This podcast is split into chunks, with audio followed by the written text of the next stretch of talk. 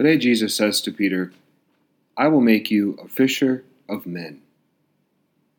The key to Peter's success will be patience. Now, I have two rubber bands in my hand.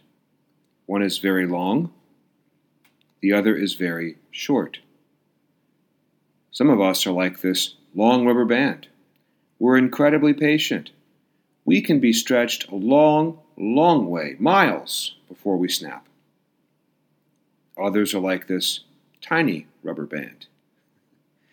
We can only be stretched a little before we snap. Which one am I like? This long one or the short one?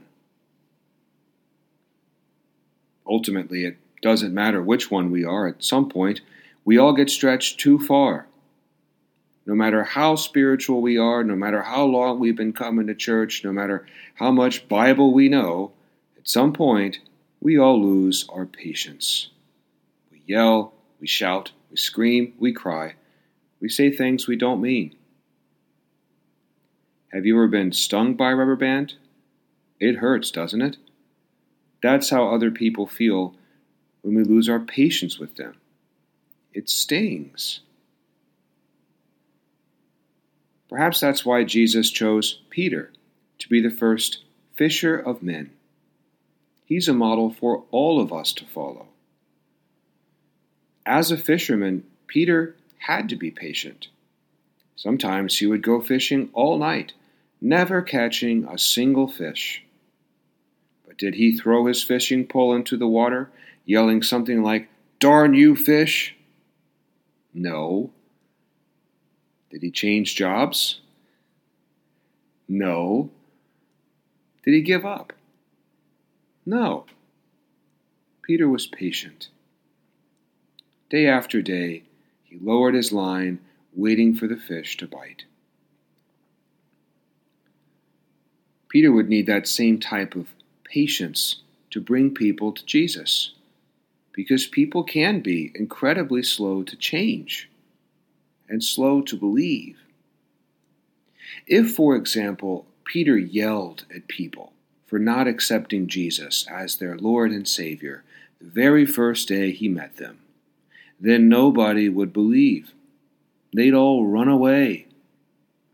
Peter will have to change people's hearts slowly by being kind to them, patient with them, and teaching the truth by his words and actions. We're all called to do the same, to bring people closer to Jesus, not further away. Think about our classmates, our friends, our colleagues, our siblings, our parents, our spouses, our children. Part of our purpose in life is to bring them all closer to the Lord. That, however, requires patience. Nobody's drawn to an angry Christian. How can I be stretched just a little more?